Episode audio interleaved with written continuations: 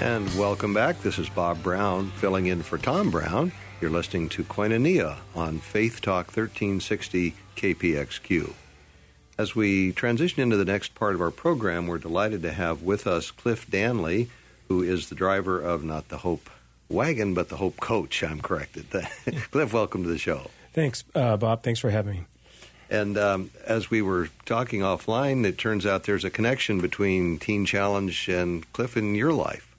Well, I mean, no surprise when you think, consider the things that are united in Christ and uh, six degrees of whatever, right? And so, uh, Mr. Uh, Reverend Snow and I have a mutual person in common that's a pretty neat guy.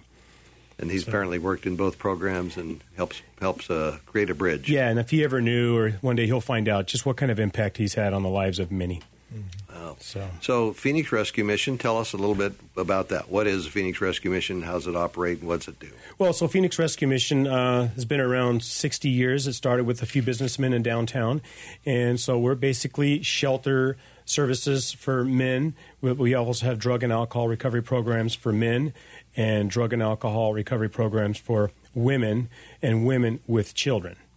Uh, so it also includes a few other ministries, uh, a food distribution ministry, which is called our uh, farmers market, so to speak, which goes on on Tuesdays, and then the bigger ones is the street outreach, which is called Hope Coach. So that's essentially just what it is. We load the van full of uh, uh, lunches, cold water, hygiene, Bibles. Uh, this time of year, um, uh, weather relief supplies, and we just go on the streets with teams and we just talk to people right where they're at. Wow. So tell me about the Hope Coach. I'm intrigued. Well, I mean, it's been going on longer than I've been there, so it's pretty amazing. But the exciting thing, and of course, we're in, we have entered in as of May 1st our Code Red. This is our third year doing this. It's a heat relief campaign, and uh, and we just received our second van. So now, as of uh, this last month, we're sending out you know dual teams to different parts of the valley. So essentially, it used to be just the three chaplains uh, that used to run it, but they pretty much put it onto me and we load the vans up full of uh, a team lead and some volunteers. Sometimes the guys in the program they're eager to go as well. That's real healthy for their program, and we just uh, go on the streets and again try to talk to people about choices and their options. Wow. So, in a typical day, how many and what kinds of things would you hand out? Well, it's uh, so what we typically ask for, and maybe we'll talk about this later. Is we have a lot of volunteers, church groups, or just other groups, you know, even corporate groups, put together 150 sack lunches and cases of cold water and Gatorade, and we take our teams and we go out. And the idea, again, for us, we're about transformation and not so much transaction about feeding people. That's, I mean, if they want to come to our our shelter and our dining hall, it's amazing food there. But the idea behind the lunches and the outreach items is those are a vehicle or uh, a tool to have a conversation about people and get their story, and then hopefully lead them back to the mission for our services, which we, again, we want to emphasize life transformation, transformational services. Interesting.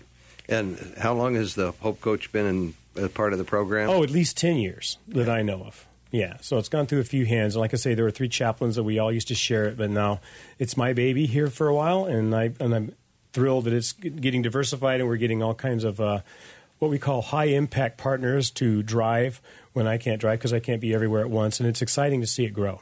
Sure. So I heard a reference to Code Red. Yeah. What's that?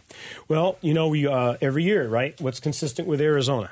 Those scorching temperatures, and the other thing we also know about our homeless population is many are uh, suffer from chemical addictions and alcoholism, and uh, it's it's not a surprise that there are death rates relating to the dehydration from alcoholism and drug addiction in the summer. So, uh, and I don't have the numbers with me, but I know that there has been a decline in the last three years. Not that we're directly responsible, but I'd like to think we had an impact. That we go out and we talk to the people, and if nothing else, I give them more water than they can carry, and we find them because you know the reality is if you've been using or drinking in the day even if you lay down at night and you sleep you're dehydrated. Hmm. so that is a surefire recipe for a fatality.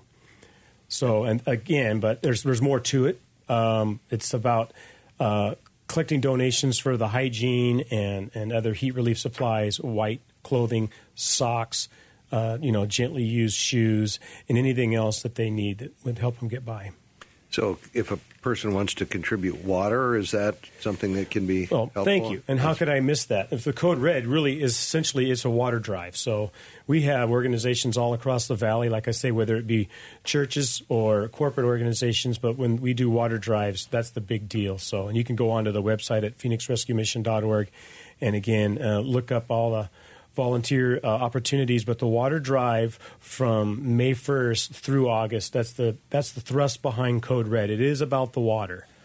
And that was phoenixrescuemission.org.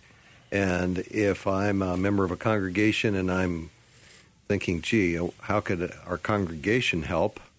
How might that work? Well, I mean, it's just, to me, it's as simple as whatever the number of that congregation is. If everybody brought one case of water and stacked it in the back or in the lobby or maybe in a, a storeroom somewhere, we'd send a guy out after that drive was concluded and we'd pick that water up. We'd be grateful and we'd have a another partner in, in my mind where we're actually taking it that relief directly right out onto the streets. So we don't have to have a truck. All we have to do is have our church members. That's right. Bring the water to a central collection point at the church. Right and you guys will come and pick it up and we'll come and pick it up, distribute it. Outstanding. Any idea how many bottles or gallons or however you might measure it you guys handed out with this program last year? Yeah, in fact, I have the numbers right here. Uh, to be exact, it looks like it's 40, uh, 425,401 bottles of water distributed last wow, year. That's great. So, uh, and with our uh, meals provided too, 374,000. That's, of course, in our dining room, 752 meals. So that's breakfast, lunch, and dinner, uh, 365 for anybody that wants to just walk in. And again, the food's amazing. Wow, that's a lot of lives touched. 374,000 meals. Yeah. Incredible. Yeah, because it's pretty much about 200 uh, individuals a meal. So if you do that breakfast, lunch, and dinner and extrapolate that out. You, so 600 meals a day. Yeah touch lives touch.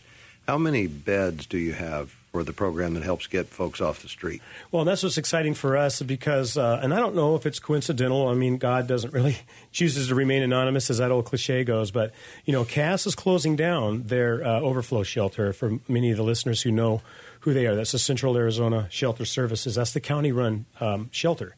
They're closing down a big part of that. It's called their overflow. And just recently, we've received a little bit of um, you know, financial support or blessing or however you want to call it to expand. So we're literally renovating our shelter right now, which, and again, not counting our men in our program because they come in and they stay and receive the, the simpler services before they move on to, say, recovery program or discipleship.